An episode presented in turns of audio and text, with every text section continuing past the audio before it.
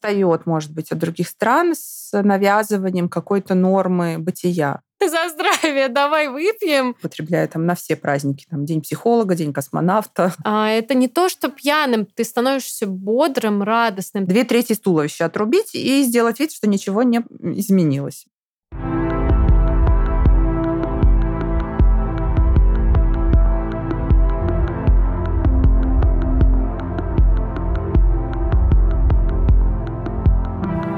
Подкаст для тех, кто осознанно выбрал, где ему жить. Для вынужденных иммигрантов, для тех, кто остался в России, кто вернулся или планирует уезжать. Мы две Оли. Оля – психолог. И Оля – маркетолог. Обсуждаем ментальное состояние, психологию, делимся историями и помогаем слушателям найти островок безопасности в меняющемся мире.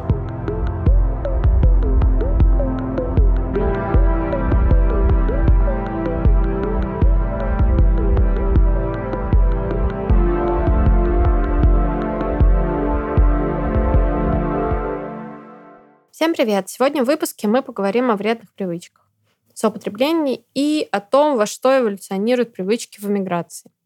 Мы не говорим о зависимостях с клинической точки зрения и не претендуем на анализ зависимых паттернов поведения. Мы будем обсуждать людей, которые уже отказались от потребления того или иного вещества. Оль, как тебе кажется, какое отношение к употреблению в России. Я бы поговорила в основном про алкоголь, потому что вся наша большая беда нашей большой великой страны именно в алкоголе. Поэтому хочется этому уделить больше внимания. Ну, тем более, что алкоголь так или иначе пробовали почти все, а с наркотиками дело обстоит к счастью, получше. Их многие все-таки люди не пробовали, чего и делать и не нужно. Поэтому да, алкоголь это такое социально одобряемое вещество. Да наркотики это плохо, не пробуйте их. А, так. Алкоголь это хорошо. Об алкоголе люди, по крайней мере, не пишут, э, ну, не говорят на сто процентов то, что это плохо и так далее. Все говорят, что его просто много нельзя пить, а в малых количествах он даже полезен, то есть всячески защищают его, и это абсолютно неправильно. И вот, знаешь, мне очень интересно, откуда вообще это повелось, что с какого-то момента, я не знаю, возможно, я в таком существую инфополе, что пробивает какое-то 12 часов, сколько-то там лет, и так или иначе все начинают пить э, алкоголь. Вот. И, и по будням, и по выходным, и людям, причем мне кажется, что у них уже какая-то зависимость, им кажется, что они таком богемном обществе, можно так сказать. Слушай, ну существуют разные подходы к э, зависимости от алкоголя, и одно из представлений зависимости от алкоголя – это регулярное употребление. И оно так или иначе есть у многих. Действительно, к примеру, э, пятничные походы в бары офисных сотрудников. Это носит систематический характер, и для многих это, правда, такой привычный способ расслабиться.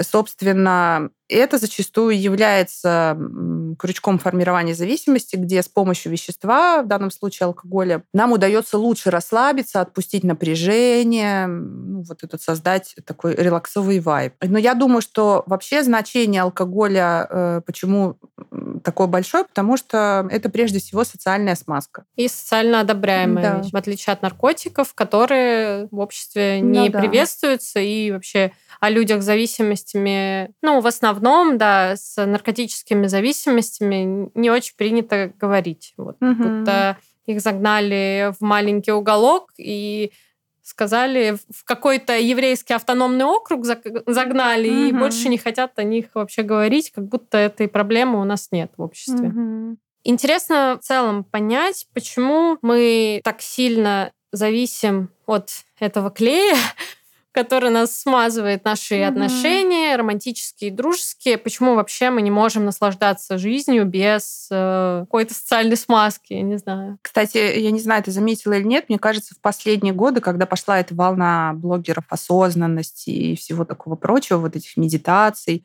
эм, стали много говорить о том, что алкоголь это уход от осознанности, ну, как бы противопоставляя, да, тем самым э, алкоголь и чистоту ума, внутреннюю осознанность. И мне кажется, что ничего нового, в принципе. Близость — это непростое мероприятие, скажем так. Ну, то есть встреча с людьми, не в смысле корпоратива или пьянки, а вообще встретиться искренне с человеком достаточно непросто в своей какой-то интимности, в обнаженности душевной. И алкоголь это некая анестезия, которая помогает, э, во-первых, пройти вот это, ну, такой приконтакт. И сразу, я думаю, ты замечала, что он сразу объединяет, ты сразу как бы на одной волне. И это же ощущают люди, которые в компаниях, где все пьют, допустим, не употребляют. Что те, начинают, те, кто пьют, начинают смеяться над э, своими шутками, а ты смотришь и понимаешь, что с людьми, ну, как будто что-то не так, потому что ты немножко не на их волне. То есть это один из э, способов объединиться. Мне кажется, это два таких глобальных э, направления. А второе – это анестезировать себя от той боли, которая внутри возникает. Ну, естественно, в большей степени мы говорим о психологической, психической боли, но иногда и физические туда тоже примешиваются. Справление, скажем так, там, с физическими травмами. Но чаще, конечно, все-таки с психическими. То есть э, залить в себе боль одиночества, непонимание, какие-то тяжелые переживания трудные. Легкий легальный способ уйти от реальности. Да, да я согласна. Улететь в более э, легкий и приятный мир. Угу. А, и у многих людей из-за этого возникает проблема, что вроде как подошло время там, наши вот эти рубежи, либо понедельник, либо день рождения, угу. либо Новый год, когда ты точно знаешь то, что вот после этого числа я точно начну жизнь с э, нуля, а, и поэтому топ э, в поисковиках, то, что как похудеть э, перед Новым годом, больше всего этих запросов, как перестать пить. То есть mm-hmm. у людей эта проблема есть, и они действительно хотят, очень многие. Но из-за общества, в котором романтизируется и алкоголь, и курение, э, ну, потому что мы выросли на всех этих фильмах, где там красивая Ева Грин в ванной а, курит, или Моника Белуччи, как бы. Поэтому мы на всем этом выросли, и у нас как будто наше промывание мозгов, как сказал Ален Кар, а, оно достигло уже такой точки, что мы вроде бы и сами хотим, мы понимаем то, что это вредно, это плохо, а, возможно, ты из-за этого попадал в кучу плохих э, ситуаций, которые прям намеренно тебе мешали, ну, либо мешали жить. Например, у тебя был было собеседование на какую-нибудь классную должность, а ты за день до этого просто с ребятами в баре э, напился и в итоге проспал это собеседование. То есть таких ситуаций, я думаю, очень много. Либо ты просто поехал кому-нибудь э, на тусовку, или кому-то, познакомившись в Тиндере по пьяни, и уехал. Uh-huh. То есть ты причинил себе вред. Угу. Ну, потому что, скорее всего, а, ты никому не сообщил то, что куда ты едешь вообще к незнакомому человеку. Я думаю, многие себя на этих событиях, на этих узнали моментах себя. узнали себя многие. Да. И таким образом человек э, приходит к выводу, что пора бы мне перестать пить. Но все вокруг пьют, и не то, что у тебя общество не поддерживает тебя, но еще и каждый второй у тебя спросит, а почему ты не пьешь? То есть ты приходишь там на родительское застолье, тебе там отец э, спрашивает, ну, за здравие, за здравие, давай выпьем. Типа... Ну, праздник же, да? Да, праздник же, почему? И тебя начинают убеждать в том, что ты должен пить. В какой момент в нашем обществе это стало нормой, то, что меня убеждают, что нужно пить? Мне кажется, что это некое перекладывание ответственности на общество, потому что не для всех ведь это стало нормой. И даже этот пресловутый подростковый период, э, то, что мы обсуждали, по-моему, когда говорили про слово пацана, да, что кто-то уходил в эти банды, но ведь не все в них уходили. И также и здесь, да, если те люди, которые, допустим, в подростковом возрасте пили, курили, э, развлекались э, вот такими способами, а есть те, кто этого не делал. И это, я думаю, имеет определенные последствия, во-первых, и воспитания, во-вторых, и, конечно, социальные окружения, да, когда тебе разрешено, скажем так, быть собой, и вопрос, почему ты не пьешь, на самом деле его можно рассмотреть как вопрос, нарушающий личные границы, потому что человек может быть на лечении на каком-то, да, того заболевания, про которое он не хочет распространяться. Он может быть не в очень хорошем психологическом состоянии. К примеру, там у него может быть э, обостренная тревожность или могут быть панические атаки, которые усугубляются после употребления и так далее и тому подобное. И может быть куча беременность, опять же, у женщин, которую она не хочет раскрывать.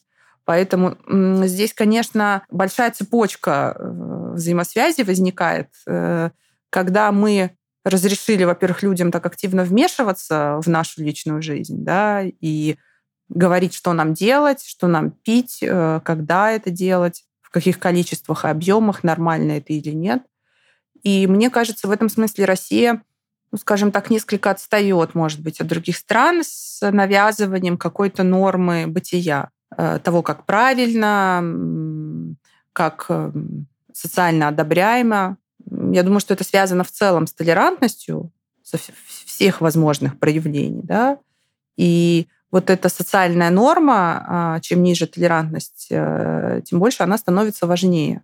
Ну, как будто всех не то, что под одну гребенку, да, но намного комфортнее быть с человеком, а, про которого тебе все понятно. То есть, что он пьет, что он также с тобой разделит эту рюмку, бокал, бутылку и так далее. И вы с ним будете на одной волне. Да, но складывается впечатление, что у нас по дефолту состояние у человека это то, что он употребляет алкоголь, возможно, он угу. его пьет от случая к случаю, то есть раз в месяц угу. по праздникам. Но если ты его вообще не пьешь, угу. то возникают вопросики: а что с тобой? И человеку приходится оправдываться. То есть мне не раз приходилось говорить то, что я либо пью таблетки угу. и что-нибудь еще, просто потому что ты не знаешь, что ответить, когда у тебя спрашивают, почему ты не пьешь. То есть э, люди как будто думают, что пить это нормально. Да, по дефолту получается. По дефолту, абсолютно. И я не представляю, через сколько лет в нашем обществе это перестанет быть таковым. Это прекрасный вопрос, и я думаю, его стоит адресовать э, маркетологам алкогольных компаний и прочих э, заведений, скажем так, э, способствующих такому положительному имиджу алкоголя. Я думаю, что на наш век еще хватит рек вина и всего прочего, потому что мне не кажется, что это завершится в ближайшем будущем. Как, например, случилось с сигаретами. Да, курить, может быть, обычные сигареты стало не модно, но что мы имеем? Мы имеем вейпы и айкосы, да? Э, на самом деле долгосрочный эффект которых еще не изучен до конца. И есть, допустим, уже научные исследования, которые говорят о том, что в долгосрочной перспективе они намного хуже влияют на организм, чем обычная никотиновая сигарета классическая. То есть это история про общество потребления, в котором мы все живем, находимся.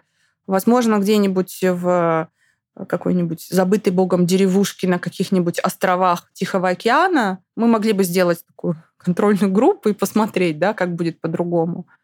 Но сейчас, когда Новый год ассоциируется с шампанским, Любые праздники ассоциируются с употреблением.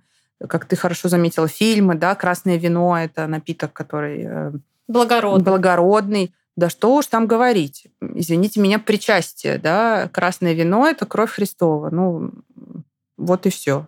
И, собственно, даже в, насколько я знаю, в Великом посту прописаны дни, когда можно употреблять э, алкоголь, а дни, которые запрещают это делать. Но и христианство в нашей стране выбрали, потому что Владимир сказал, что я хочу то, где можно пить. Да, в этом смысле я думаю, что, кстати, гораздо более подходяще рассматривать э, исламские страны или республики, где алкоголь это харам, да, он запрещен априори. И действительно, я знаю истинно верующих мусульман, которые не употребляют алкоголь от слова совсем ну, потому что это запрещено. При этом, насколько я знаю, там нет таких запретов на сигареты, там кальян может быть допустим. Но с алкоголем там как-то справились. Хотя, насколько, опять же, я слышала, в тех же арабских республиках более-менее в любой стране можно найти алкоголь. Даже в условном Афганистане, где достаточно жесткая власть. Есть э, достаточное количество видео на Ютубе блогеров, которые снимают жизнь вот в таких странах и показывают, что в целом подпольно достать можно все. Но на социальном уровне, да, на уровне общественном, политическом, это не одобряется. Мне теперь очень интересно у тебя спросить, ты пьешь алкоголь? Да. Сейчас, да. Прямо сейчас? Символично, что я глотнула воды в этот момент и подумала, было бы интересно, если бы в нее было подмешано что-нибудь. А, ты как пьющий человек не боишься остаться без друзей, когда перестанешь пить алкоголь? Нет, потому что не считаю, что у меня есть зависимость от алкоголя, и что мои друзья, а, они существуют исключительно в контексте употребления. Могу объяснить почему. Потому что у меня в жизни были периоды, когда я не пила несколько месяцев, я спокойно их переносила. Ну, то есть алкоголь для меня это опциональный вариант, э, который я могу выбрать, а могу не выбрать. И общение с друзьями происходит э, как при употреблении алкоголя, так и без него. И я думаю, что вот это без него, если часть, она достаточно существенная в ваших отношениях, то, ну, конечно, алкоголь может в каком-то смысле раскрасить, развеселить э, это все, но тем не менее у вас есть контакт в состоянии неалкогольного опьянения, и тогда, ну что, вы просто общаетесь, да, у вас есть дополнительный, скажем так, ачивка, э, дополнительный бонус, как вы развлекаетесь, употребляя, допустим, да, звучит так, как будто это пьяные вечеринки, да, угарные, но в, в моем случае это, допустим, там, выпить по пару коктейлей, да, или там бокалу шампанского. То есть я вообще в своей жизни ну, напивалась до, до чертиков ну, один или два раза. То есть у меня нет опыта жесткого, серьезного употребления. И я думаю, что именно близость с друзьями без алкоголя – это залог успеха, скажем так, дружбы. Наверное. Еще ты вот упомянула то, что тебе нравится развлекаться с коктейлями. Большая проблема у тех, кто не пьет алкоголь, то, что в барах обычно большой набор алкогольных коктейлей, а без алкогольного вообще почти ничего mm-hmm. нет. И тебе либо приходится пить чай, кофе, воду, либо пить алкоголь. Возможно, еще из-за этого люди выбирают второе. А, типа это проще? Это интереснее, чем пить кофе. А. Э, смотри, я думаю, что если у тебя нет стойкой позиции, а по факту, ну, а, отказ от чего-то полностью, это должна быть очень сильная дисциплина mm-hmm. и стержень внутри. Я так считаю. И на этом строится очень многое. То есть отказ, ну, если ты знаешь то, что у тебя зависимый паттерн от э, веществ, от э, чего-то еще, то это фундамент, на котором будет строиться твое дальнейшее благополучие. И этот фундамент может быть настолько стойким, что ты выберешь даже кофе и чай, когда угу. у тебя будет обилие алкоголя. Ну, смотри, здесь э, я вынуждена вернуться к нашему дисклеймеру в начале выпуска, потому что э, если мы говорим о зависимости, это все-таки и о выходе из зависимости, э, в том числе, где вещество это алкоголь, это при хорошем раскладе должна быть некоторая система, в которой на первых э, этапах выхода всегда сокращается контакт с людьми, которые употребляют э, твое вещество, или места, где оно употребляется. То есть, э, понятное дело, первое время, когда ты выходишь из зависимости алкогольной, э, желательно и, вероятнее всего, ты не сможешь ходить в бары без срывов, потому что это будет максимально некомфортно и не бережно к себе, все вокруг тебя будет к этому располагать. Поэтому обычно это какой-то из этапов уже завершающий выхода, да, когда ты можешь регулировать себя, и тебе нормально, если из всей компании там, в 10 человек 9 э, будут пить, а ты нет. Вопросы в том, что вероятнее всего ты в такой компании не окажешься, потому что тебе будет не о чем говорить с этими людьми, да, и в частности, опять же, если мы говорим о сильно избыточном употреблении, потому что если там люди выпьют по бокалу вина, понятно, глобально ничего не изменится, да. Но если это вот прям такая пьянка, где все нажираются прям до поросячьего визга, понятно, что ну, просто тебе неинтересно будет. А если это ну, такой осознанный выход из зависимости, да, там это прорабатывается с психологом, психиатром, наркологом, опять же, 12-шаговая модель выхода из этого, эм, предполагает отход э, от э, этих способов даже в своем окружении, хотя бы на время вот как раз взращивания этого стержня, да, и такого осознанного выбора. Угу. Мне кажется, на этом моменте еще очень многие друзья отваливаются, потому что ты им первый месяц, когда ты принял решение больше не пить, ты им говоришь, что, что я не пойду с вами в бар, а по-хорошему нужно бы предложить альтернативу, куда ты угу. э, хочешь пойти. И если друзья все равно тебя зовут в бар или на какое-то мероприятие, где, э, где будет много алкоголя, и ты будешь чувствовать там себя небезопасно с кучей триггеров, то стоит все-таки воздержаться. И вообще очень часто происходит такое, что ты говоришь нет, но забываешь сказать вообще, а почему ты отказываешься. То есть ты в голове у себя проговорил то, что я не пойду туда, потому что там много алкоголя, а люди, которым ты это говоришь, они не знают, возможно, они бы и рады тебя поддержать, но ты им просто не сказал, что ты, для тебя это тяжело оказываться вокруг алкоголя. Мы очень часто забываем, что люди, они не телепаты, угу. и нужно все проговаривать словами через рот. Угу. Я, это очень важно, это моя любимая фраза про то, что проговаривать словами через рот, что мы не можем догадаться о мыслях друг друга.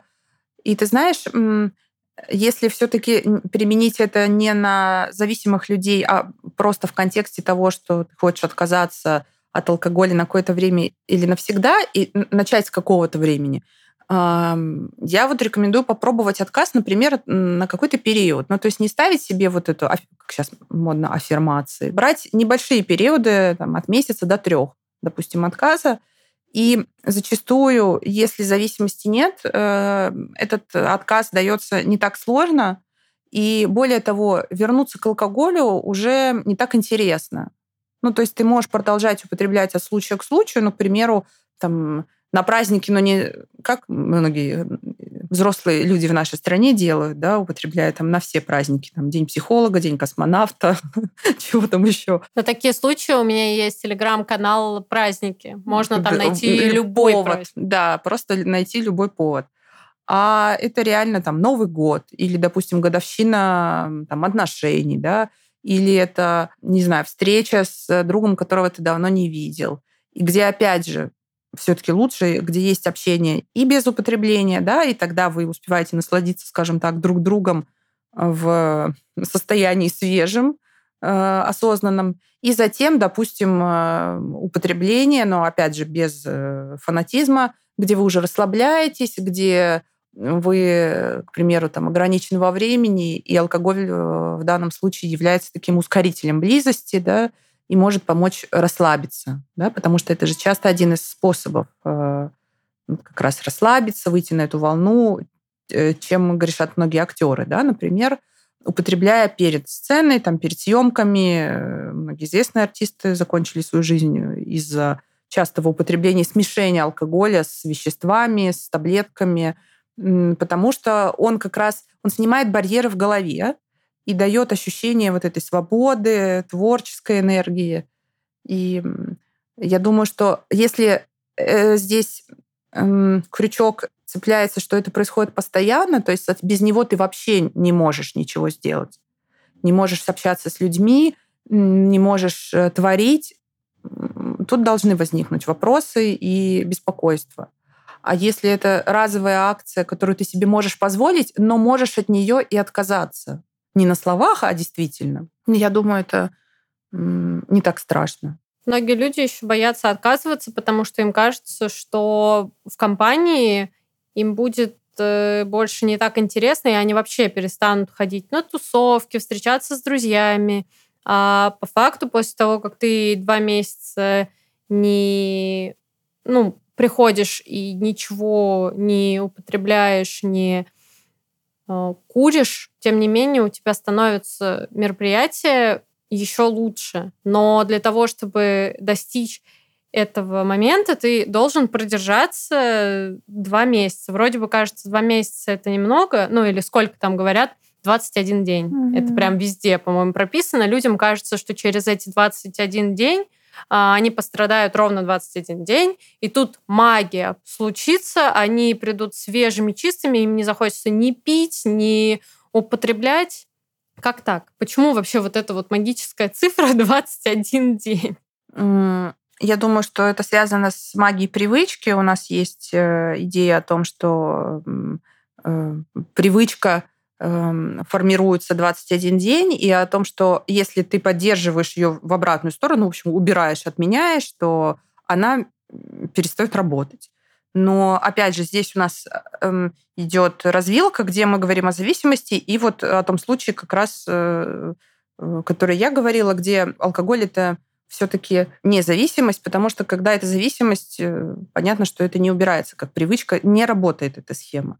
А если же это просто способ э, времяпрепровождения, да, не очень осознанный, да, который э, вызывает вопросы, но Откровенно говоря, много способов у нас в мире вызывают вопросы. Как человеку понять то, что у него зависимость? То есть по факту, если ты что-то делаешь регулярно, это все равно зависимость. Если ты каждый месяц пьешь, а, каждое 13 число каждого месяца пьешь алкоголь, бутылку вина, то у тебя зависимость. Если ты каждый, каждую неделю каждого месяца пьешь алкоголь, например, по всем пятницам, у тебя зависимость. Если ты каждый день э, пьешь алкоголь, это зависимость. То есть по факту ну, есть, конечно, градация алкоголизма, но по факту и то, и то, и то это все равно зависимость. Это мое мнение. Э, да, но если ты можешь отказаться от этого безболезненно, ну, допустим, взять и не употребить э, какого-то 13 числа в какую-то пятницу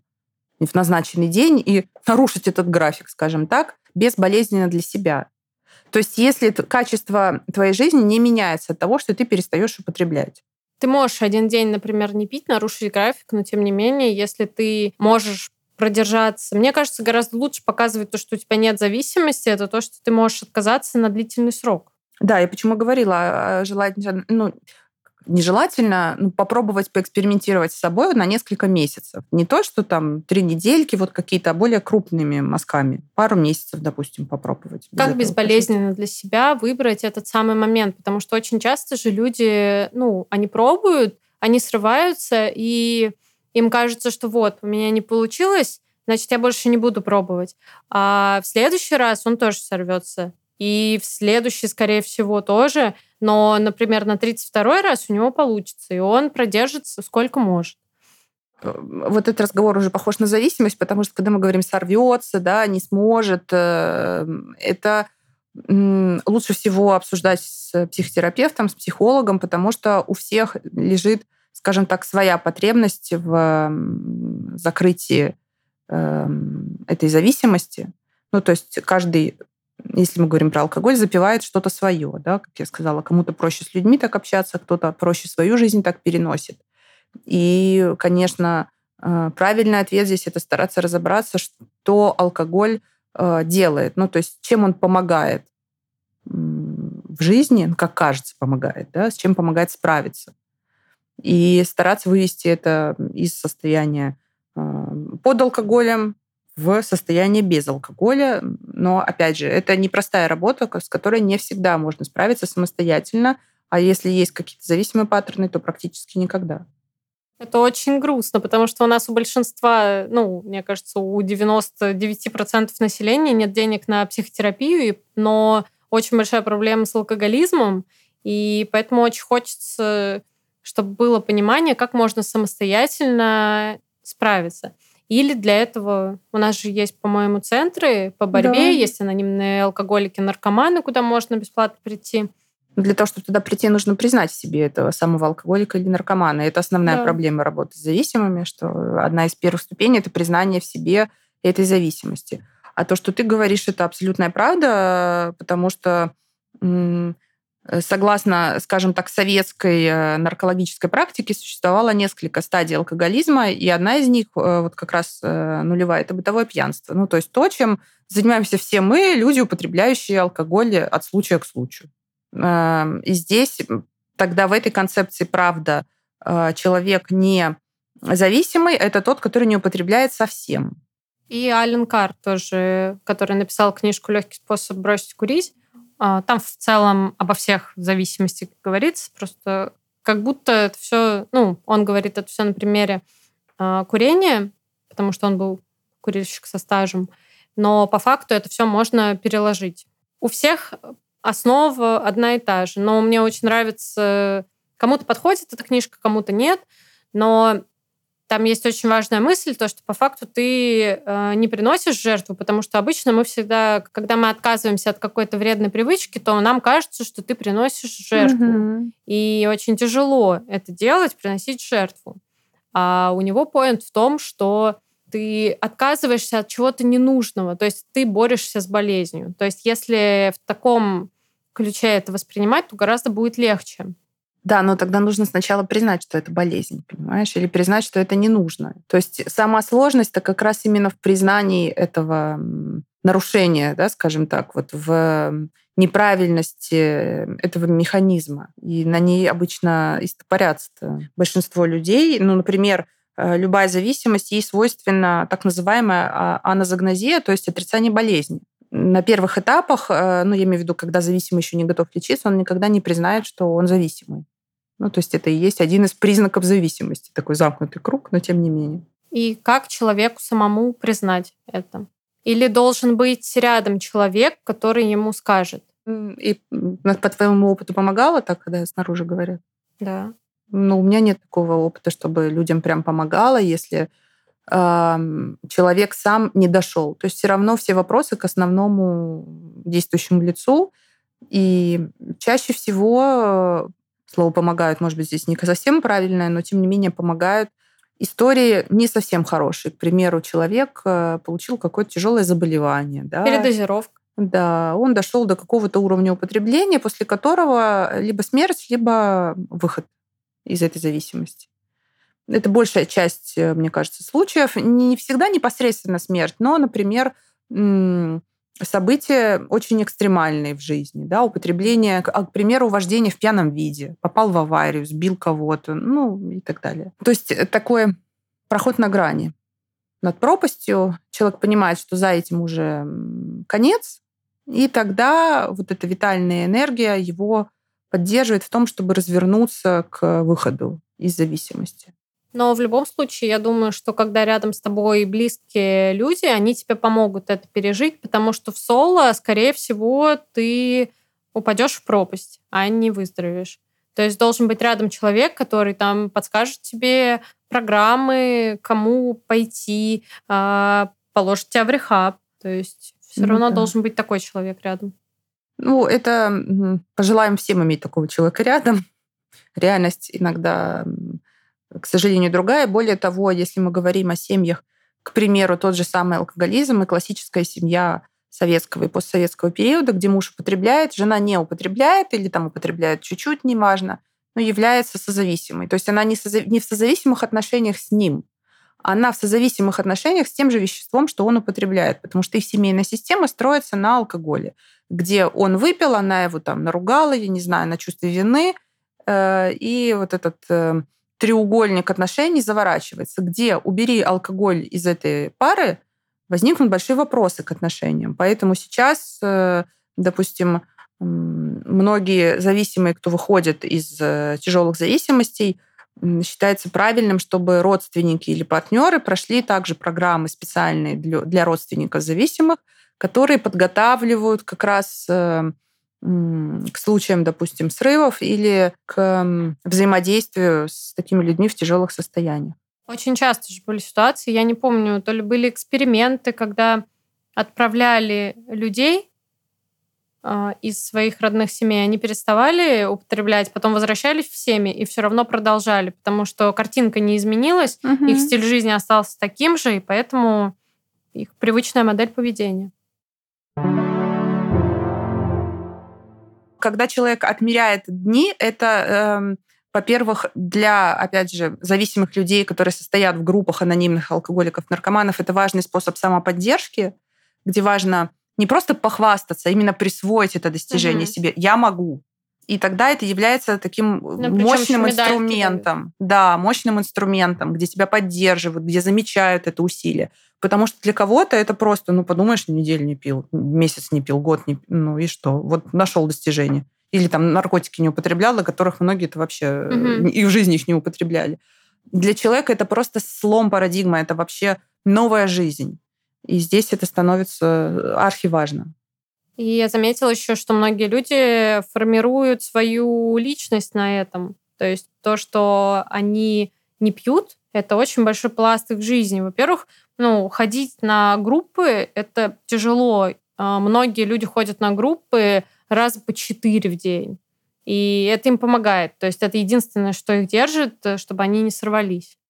Ну, здесь э, сложный вопрос, в каком смысле открывается такая большая тема психотерапии и работы с зависимостями, да, потому что в какой-то момент группы все равно должны, ну, если не совсем уйти, да, то стать э, небольшим кусочком жизни. Человек должен научиться опираться на себя, и чаще всего это индивидуальная работа все-таки, потому что группа, да, это внешняя поддержка, но внутри э, ты должен выработать вот эти собственные опоры, как тебе э, нарастить, скажем так, вот эти части, которые помогут не срываться. Очень страшно, когда э, группа занимает, ну вообще, в принципе, очень страшно, когда одна активность занимает так много всего э, твоего времени в жизни. То есть, mm-hmm. по факту, тебе же нужно диверсифицировать свои там, деньги, и точно так же тебе нужно диверсифицировать свою активность ты должен по чуть-чуть всем заниматься. Это то же самое, почему мы не выгораем, потому что у нас много разных активностей. То есть то, что ты не закрываешься в одном каком-то чулане по имени твоя работа, у тебя еще есть что-то, куда ты можешь прийти и абсолютно переключить голову и не думать о том, что было в этом чулане, например, на работе. Ну, я не говорю про свою работу, потому что я люблю свою работу. Но для большинства людей работа — это стресс, и не в кайф. И у них нет хобби. Ну, поэтому часто вопрос возникает из того, можешь ли ты почувствовать себя счастливым без вещества. То есть вопрос эм, условно вещество здесь эм, вторично, да, скорее твой способ быть счастливым без него. Вот, вот что вызывает вопросы, что не удается это словить по разным причинам, и тогда почувствовать себя по-настоящему живым, счастливым, радостным, э, или наоборот убрать эту боль можно только выпив. А нет ощущения, что вся проблема из-за того, что человек боится сам с собой знакомиться, потому что трезвый человек с чистой рассудком это тяжело. Ты постоянно будешь сам с собой. А если ты еще и один, это нужно Конечно, поэтому есть важное правило в психотерапии, что клиент э, не может прийти на сессию в состоянии алкогольного любого опьянения, потому что тогда работа сходит на нет. Ну, то есть ты работаешь не с э, сознанием человека, а с им в измененном состоянии сознания, то есть никакого эффекта от этого нет. Чем тогда изменить э, выпавшие кусочки Э, жизни, например, алкоголь. Угу. Чем его вообще заменить? То есть это должно быть что-то довольно быстрое, что такое же результативное. А, насколько я знаю, есть такая вещь, как э, дорогой дофамин, а есть дешевый дофамин. Дешевый дофамин это скроллинг, ленты, там Тиндер э, и все такое. Чем можно заменить, вот, например, алкоголь? И я сейчас не про какие-то жидкости, я имею в виду активности. То есть, понятное дело, что ты не будешь это заменять безалкогольным вином, э, обычное вино? И вообще, есть ли смысл в этих заменах? Хотя почему нет? Эм, мне нравится такой пример, и многие люди, которые не пьют, замечают, что Например, употребление детского шампанского в, компа- в той же компании, к примеру, где все употребляют или не употребляют, неважно, дает, ну, может быть, не такой же эффект, но добавляет, скажем так, настроение. Почему? Потому что все равно работает ощущение, да, вот этих пузыриков, что легкость, радость и веселье, и многие люди замечают, что они как будто пьянеют от него, от детского шампанского. Есть же такое, что если ты приходишь в компанию и кто-то пил, кто-то не пил, но все равно из-за атмосферы самой ты включаешься и тоже становишься а, это не то, что угу. пьяным, ты становишься бодрым, радостным. То есть у тебя выделяется много, я не знаю, чего, положительных а, я не знаю, гормонов, что ли. Ну, во-первых, групповую динамику никто не отменял, конечно. То есть ты вливаешься в это веселье, но, опять же, это в некоторых случаях вливаешься, иногда наоборот смотришь и понимаешь, что люди вообще тебе не нравятся. Такое тоже часто бывает. И зеркальные нейроны никто не отменял. То есть ты смотришь, человек такой на веселее, и ты состояние это считываешь и зеркалишь. Но ты знаешь, э, я думаю, что в целом э, друзья, с которыми мы только пьем, это не очень про друзей. Ну, то есть э, в моем опыте были есть друзья, которые пили и не пьют, или не пили, потом пили. Ну, пили мы, я имею в виду, правда, просто легким употреблением, да, не в запойных смыслах. И для меня здесь это вообще не играет большой разницы. Точно так же, как я сама. У меня был период длительный, когда я вообще не употребляла. Я могу выпить, я могу не выпить. Ну, то есть это не э, первоочередная задача явно не база взаимодействия с людьми. Да, с некоторыми людьми это помогает, в некоторых компаниях, э, в некоторых случаях, но это точно не основа отношений. Мне кажется, если происходит ощущение, что взаимодействие с друзьями только с алкоголем, то мы все-таки ведем речь о собутыльниках, а не о друзьях. Даже если мы уберем из отсюда контекст э, зависимости, не будем говорить про признание себя зависимым э, и все в таком роде. Потому что э, все-таки употребление это специфический процесс. Это процесс э, выхода из осознанности, это процесс опьянения, да, когда, опять же, у всех людей по-разному. Кто-то больше расслабляется, кто-то, наоборот, э, у кого-то повышенное возбуждение, агрессивность, э, у кого-то, наоборот, релаксация. И это ну, некий трип, да, эти слова же используют. Трип. Наркотики, когда употребляют. И поэтому часто эти истории про... Да, с наркотиками, мне кажется, здесь может быть даже проще объяснить. Эм, друзья, условно, которые, к примеру, уже употребляли, да, и вот они сопровождают человека, который употребляет, сидят рядом, рассказывают, как это контролируют, вот эти все истории про то, что... Э, это ситер. А? Это ситер. Угу. Но ну, это не со всеми наркотиками, это только с психотиками. Да, я не спец в наркотиках, поэтому во всех смыслах этого слова и не работаю с зависимыми клиентами от химических зависимостей. Вот. Но э, это, я думаю, что это хорошая метафора на самом деле вот э, дружбы, завязанной только на алкоголе. То есть в этих дружбах обычно ничего нет, и если вы признали то, что вы общаетесь с каким-то человеком только под э, в состоянии алкогольного опьянения, то попробуйте в рамках эксперимента пообщаться с ним без. Да, не обязательно ничего нет. Я не мыслю так радикально, потому что, возможно, там что-то было, к примеру, а потом, да, вот наложился алкоголь. Или наоборот, там а, может вырасти какое-то взаимодействие качественное, но оно не успевает вырасти, потому что вы с ним пообщаться толком не успеваете. Вы ну, сразу уходите на такой э, легкий, веселый вайп э, под винишко.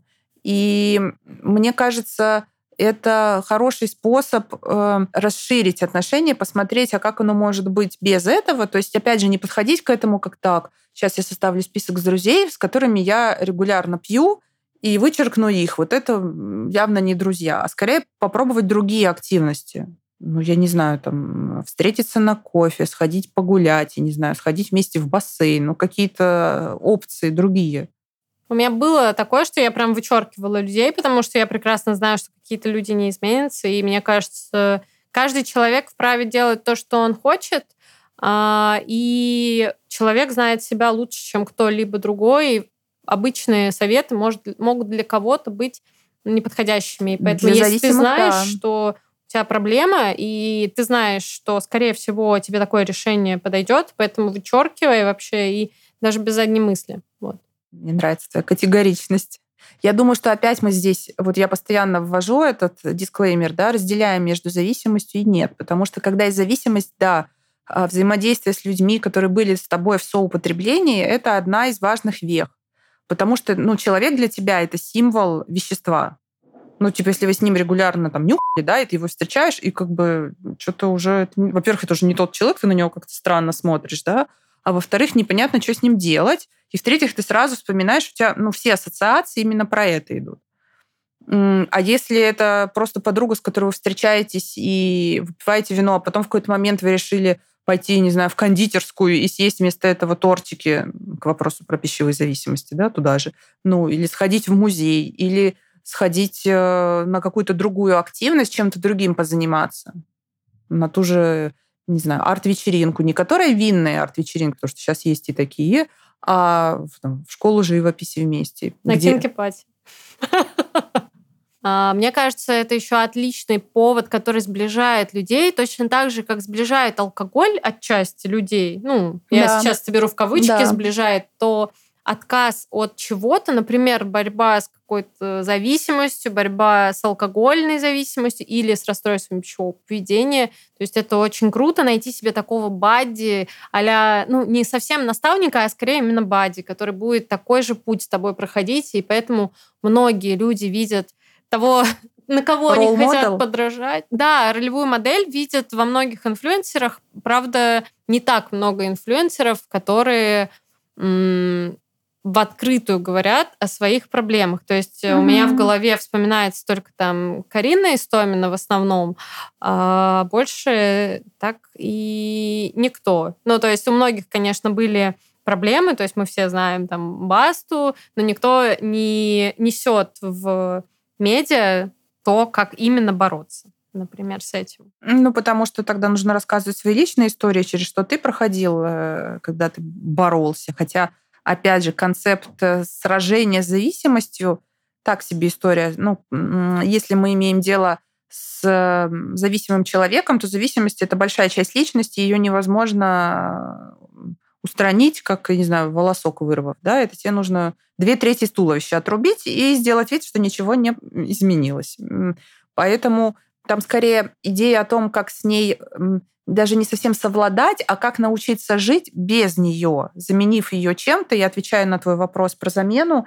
Здесь опять же, если нет э, зависимости, то э, я вот, допустим, вспоминаю, когда я там, не пила полгода или что-то в этом роде, даже не помню сколько, да, потому что я не ставила никакие счетчики, я ничем не заменяла алкоголь, у меня не было такой потребности. Ну, то есть, потому что там не было какого-то регулярного ежевечернего употребления, то есть это не был какой-то ритуал, который нужно было чем-то заменить, или это не было каким-то большим времяпрепровождением, которое я не знала потом, куда себя деть без него.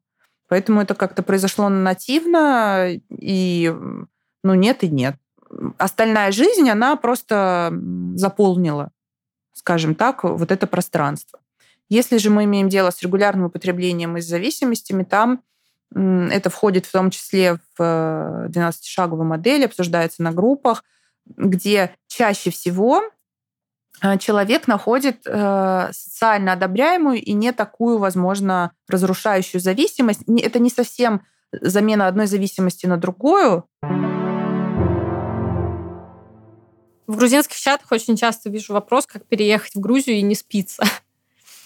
Оль, как ты думаешь, ты стала больше пить, когда уехала в Грузию? Мне кажется, меньше. Тогда откуда вот этот стереотип, то, что в Грузии все должны пить, и типа трезвенникам в Грузии вообще делать нечего? Не знаю, дешевый алкоголь, вино дешевое.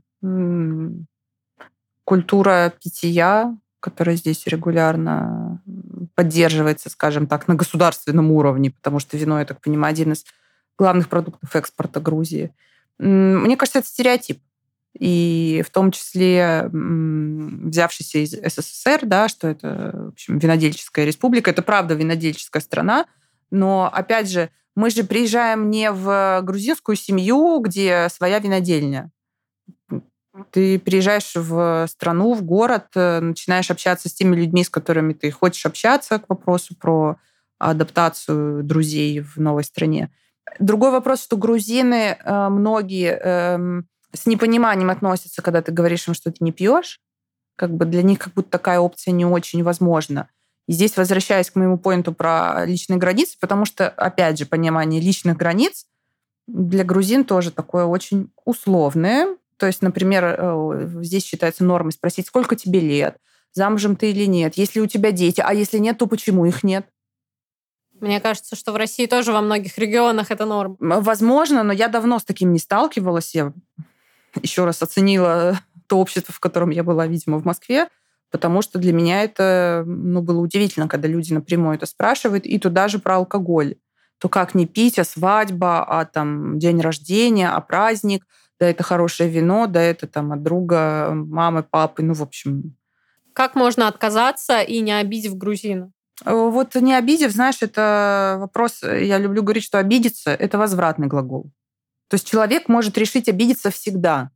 Даже когда это будет супер экологично, в мягкой форме сказано, объяснено, хоть и мы не должны, я не считаю, что человек обязан объяснять. Поэтому здесь только хорошие личные границы могут помочь. Допустим, сказать нет и все, и налить себе лимонад самостоятельно, к примеру, в тот же бокал, в который тебе предлагали налить вино и предложить тост тем же самым лимонадом. Да? Ну, то есть э, показав тем самым, что не употребляя, ты не исключаешься из этого общества, да, ты не отказываешься от участия в застолье, к примеру, или ты не уходишь с вечера. Ты просто заменяешь символически этот напиток другим, который ты пьешь. Вот и все. Это красивый жест будет. Так, э, давай в рубрику очевидное угу. и невероятное перейдем. Я бы начала с того, что если вы чувствуете, что какое-либо вещество в корне меняет ощущение вашей жизни, если вы чувствуете, что, допустим, употребляя алкоголь, э, вы становитесь намного счастливее, э, ваш мир преображается, и не употребляя его, вам становится сильно сложнее жить, и не так просто справляться с жизненными трудностями, это хороший повод обратиться к специалисту, хотя бы к психологу. А, для того, чтобы не избавиться от привычки, а понять, что с вами происходит, когда вы не употребляете, то есть э, все ли в порядке вообще с вами, с вашей психикой э, в плане ну, такой психогигиены хотя бы проверить, да, вот это. Потому что вообще по дефолту э, нам должно быть неплохо с самими собой без внешних веществ. Ну, то есть без алкоголя, без наркотиков, без сигарет в идеале. И поэтому, когда какое-то вещество приобретает такую важность и имеет такую большую значимость, это повод задуматься, а с чем я справляюсь. Если у вас спросили, почему вы не пьете, это нормально сказать то, что... Точнее, это нормально ничего не отвечать. Потому что вы так отстаиваете свои личные границы. А если у вас хорошо сформированные личные границы, то угу. вы даже в своей голове не должны объяснять себе, почему вы не пьете. Вы просто захотели. И в то же время, если, опять же, вопрос такой задается, но вы чувствуете себя уязвимым и не готовы отстаивать, то нормально также соврать, сказав, к примеру, что у меня аллергия. Это хороший способ, э, потому что аллергия на алкоголь встречается, и в ответ на это обычно люди ничего сказать не могут. Если вы замечаете, что вы со своим партнером можете встречаться только под состоянием алкогольного или другого опьянения, то это резонный повод задуматься, сходить к семейному психотерапевту, либо хотя бы на кухне проговорить вообще под э, чашку чая вообще, что, что нас ждет с тобой и почему мы не можем встречаться трезвыми. А если не можете, то вопросики и пора бы что-то с этим думать. И тоже касается друзей. А, я все-таки голосую за то, чтобы не вычеркивать сразу друзей из э, френд-листа, а скорее попробовать э, другие виды активностей и попробовать немножко перестроить отношения, э, вложиться в них с другой стороны. А, и тем самым обогащая себя, друга, знакомого, коллег, опять же, да, и, возможно, эти отношения развернутся с новой силой. А я считаю, что можно быть категоричными. Можно вообще заблокировать всех тех людей, которые постоянно тусят и выкладывают свои фотки с пьяных вечеринок с бокалами э, негрони. Это вполне нормально. Если вы их сторис скроете, вычеркнете из друзей, больше не будете отвечать на телефон, на сообщения. То есть это нормально, если это поможет вам справиться. Спасибо, что послушали наш подкаст. Подписывайтесь, если еще не подписаны на наш подкаст и телеграм-канал. Туда я закину несколько полезных ссылок. Ссылку на э, канал девочки, которая постоянно говорит о своей борьбе с зависимостью алкогольной. Там много можно найти классных э, идей. Ставьте лайк или отзыв на любой площадке, где вы нас слушаете, ибо похвала – наш язык любви. С вами были Оля Маркетолог и Оля Психолог. И помните, что вы сами архитекторы своей жизни, и даже в хаосе именно вы можете создать островок спокойствия и безопасности. Пока-пока. Пока. -пока. Пока.